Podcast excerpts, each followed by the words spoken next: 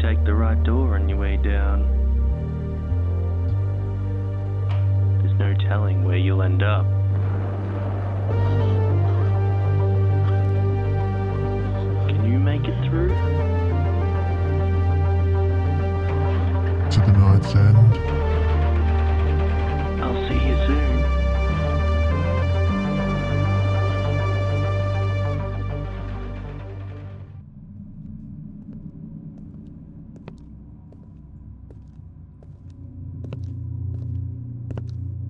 Welcome back, friend.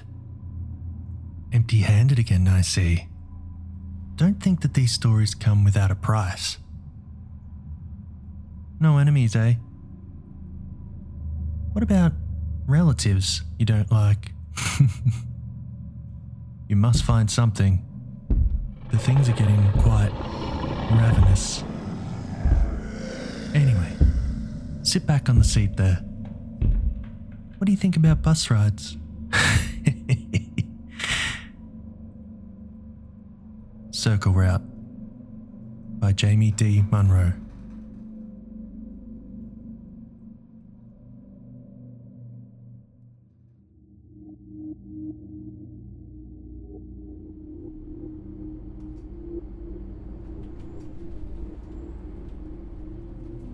Jan rested on the bus seat against her husband and caressed his cold hand. His scent of citrus and sweat from working their orchard carried memories of the strong man she had grown old with, yet a shadow of him was now slumped beside her.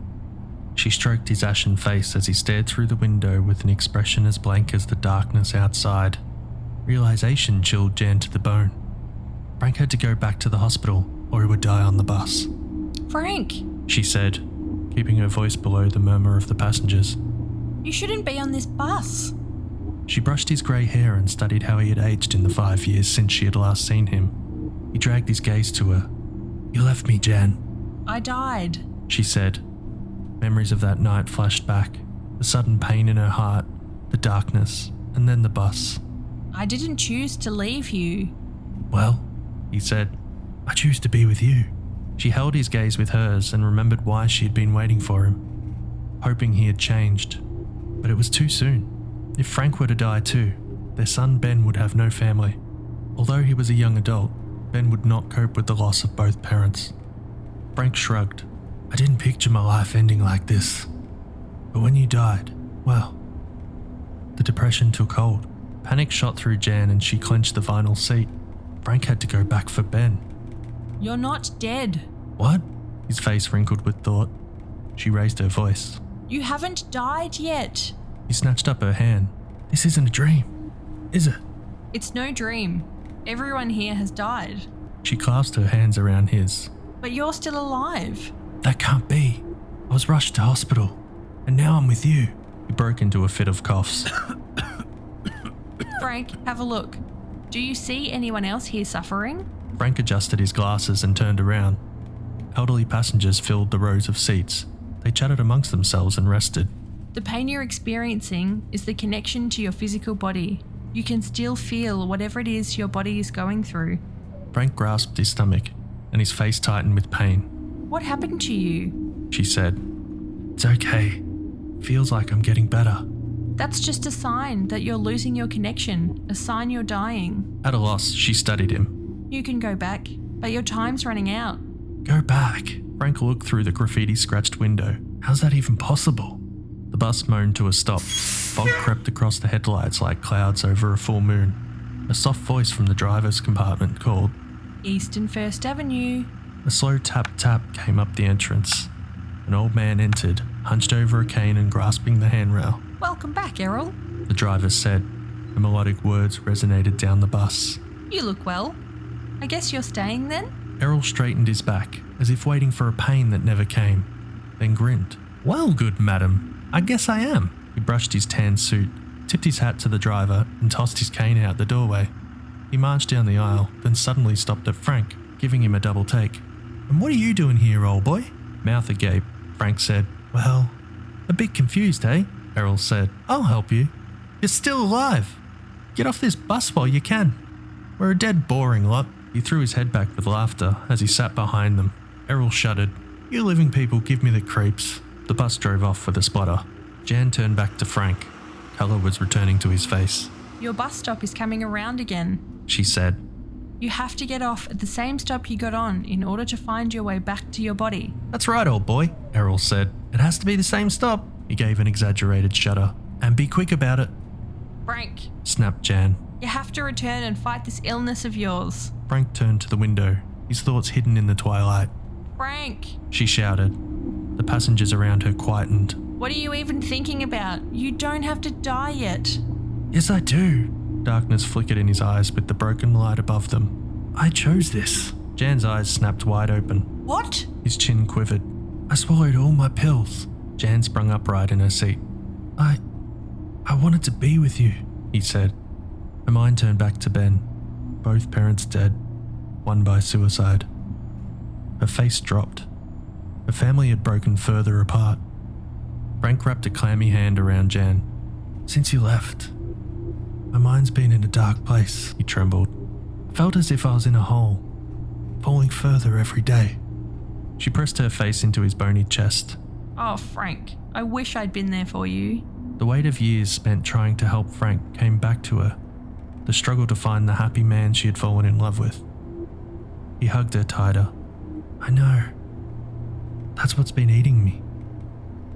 You were always so good to me. Frank choked down the cry. I took you for granted. Behind the veil of sickness and age was her life partner, yet these were the words of a stranger, someone she had longed for.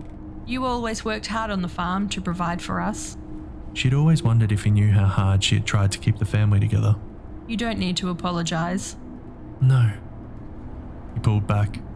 I do. I always loved you. But I just couldn't show it. Frank, She squeezed his hand, pressing her wedding ring against his. Didn't realize how much I loved you until you were gone. He lowered his head. A warmth stirred inside her, as though a long forgotten part of her heart had thawed. It had been so long since he had said he loved her. Only distant memories carried joy, like when their son was little, before Frank's depression. I love this, Frank, but you can't do this to Ben. I can't face things back there, he sobbed into his hands. Jan rubbed his back, Go back for him. Frank shook his head. I can't. His voice quietened. I've barely spoken to him in five years. Her jaw dropped. Since I died? We grew more apart. He gasped for breath. I withdrew into myself. You don't know how he is? What he's up to? Well, I've heard snippets. He's had changes in his life. He coughed. but I couldn't bring myself to contact him. She crossed her arms, worried how much further her family had disconnected. What do you mean? The air brakes hissed. The driver called. Eastern 3rd Avenue. Jan sprung to her feet and snatched her handbag. This is your stop. Get off and go and see our son, or I'm getting off and starting my new life. There's nothing for me. Frank held open his hands. Stay with me. Jan stormed down the aisle. The bus screeched to a stop. The doors groaned open, sending fog swirling around a boy standing at the bus stop. Jan gasped. Enshrouded in darkness, he waited. No older than four, and alone. A fresh bruise marked his cheek. Jan crept to the edge, taking care not to step off. She poked her head out and looked around into the void, then down at the boy. His blue eyes shone with a glow from the driver's compartment. Dressed in a Superman costume, he clutched an envelope in his hand. An unfulfilled yearning for grandchildren tugged at Jan's heart. And what's your name, little one? A chilled wind passed through her and into the bus. The boy hugged himself. Jimmy, he shivered. Jimmy. Jan drew her cardigan tight, And what are you doing here, Jimmy? expressionless, and as quiet as the emptiness outside, he said, Daddy's taking me on the bus. Jan paused, unsure whether Jimmy knew he was alone. And where is Daddy? He shrugged and glanced over his shoulder. I lost him in the dark. Jan squatted. Can you go back and find him? He stepped closer. It's dark. He stroked his bruise and winced. Jan took his little hand in her fingers and helped him up the step. Jimmy looked back outside. Fog slithered into the bus, covering their shoes. Where's Daddy? said Jimmy. Jan embraced him, letting the scent of childhood fill the void inside her. I know someone who could help you find your daddy. Jimmy gave a hint of a smile. Jan led him to her seat. Sorrowful looks filled the bus. The passengers murmured amongst themselves. Some held hands to their mouths, others shook their heads. Poor boy, said Errol. He's so young. Frank's beaming smile met her return. His colour was close to normal, and he now sat upright. Yet all she could see was their son. They'd always looked alike, with their broad shoulders and curly hair. She realised that just as Ben was losing her father, any future children of Ben's would also be without Frank. She would show Jimmy to Frank, so Frank could see what he was giving up. Don't smile at me. She thrust a finger at Frank. I've only come back for this little one. Frank leaned closer to Jimmy. Hello, Superman. That was my boy's favourite superhero. He held up a hand. Give me five. Jimmy clung to Jan's fingers and gave her a questioning look. Jan smiled and said, Go on. He won't bite. Jimmy slapped Frank's hand and climbed up beside him, Jimmy, said Jan, sitting down. what happened to your face? The bus hit me. You're a brave boy then. Frank patted Jimmy's leg. Jimmy held up a card to Frank and said, I dropped it on the road. Frank whispered to Jan, What about him? Jan shook her head. He hasn't died yet either. I tried to get him to go back, but he's too scared. Wide eyed, Frank whispered, Oh God, he's still alive? Jan nodded. Frank pointed to the Superman S on Jimmy's shirt. Hey, you're a real Superman then. Jimmy looked down, and Frank lifted his finger, tapping Jimmy on the chin. Gotcha. Jimmy's giggles split the dead silence on the bus. Jan neatened Jimmy's curls. He reminds me of Ben when he was little. Remember, you would chase him around the house pretending to be Frankenstein? That was a long time ago. Frank smiled. But I remember. I've always remembered Frank. Warmth swelled in her chest. It's what I've clung to. Ben lit up my world, said Frank. There was so much excitement when he was little. He shook his head. The darkness pulled me away. I lost you both. Jan clung to Frank's arm. We didn't go anywhere. Well, I was lost. Frank took a long breath. I regret not being there for him growing up. Jimmy got on at your stop. Jan held her breath. You could take him back and go to Ben. Frank shifted away. No, Jan. I don't even know this boy, You've nearly lost all signs of your overdose. she said. The next time your stop comes around will be your last chance. You would have loved a grandson. She smiled down at Jimmy. Look what you're going to miss. Frank recoiled, What is it? said Jan. I. I heard he had a son. Ben? Hmm. Jan trembled. When? Frank wiped his eyes. About a year after he passed away. And you've never seen him? I couldn't, I wanted grandkids, shouted Jan. and you chose to throw it all away. I'm sorry, Jan. You need to try harder. You've apologized to me. You can reach out to Ben too. The windows rattled like old bones as the bus slowed. North and 4th Avenue. The driver called. A woman seated across the aisle embraced her partner and gave her a kiss. See you next time round. She walked out the exit and vanished. Oh, said Frank, pressing his face against the window. And her? Rebirth. said Jan. When the dead step off, we go to a new life. This is why I can't take Jimmy back. Jimmy climbed across Frank and peered through the window. Where's Daddy? He turned to Jan. Are we going to the hospital? Jan shot a look to Frank, then back to Jimmy. Why do you ask that? Daddy's taking me to see Grandad. Jan froze. She reached for the envelope. Can I have a look? It's for Grandad, Jimmy said. Jan took the card out and read the inscription Dad, it's been too long. My Jimmy needs a Frankenstein too. We want you to get better. I want us to try again. Love, Ben. She thrust the card at Frank. He shoved his glasses back on and read it. Jan kissed Jimmy's forehead. We'll get you back to Daddy, okay? Oh, Jan. Frank trembled. What's going on? Jan leapt up and pointed at Frank. What's going on is you're getting off and taking our grandson back to his dad. Frank looked Jimmy over.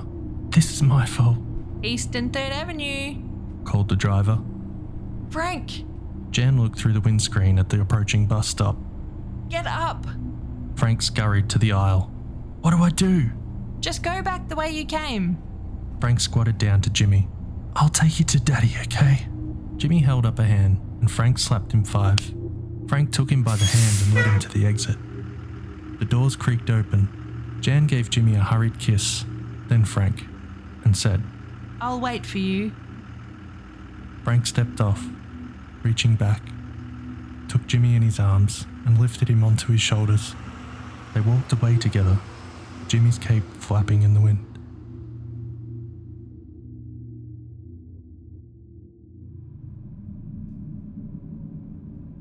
I hoped you liked that one, friend. Now you better get out of here. That bus travels down here sometimes, and you wouldn't want to get caught on it. See you next time. Definitely not empty handed, yes? Bye bye.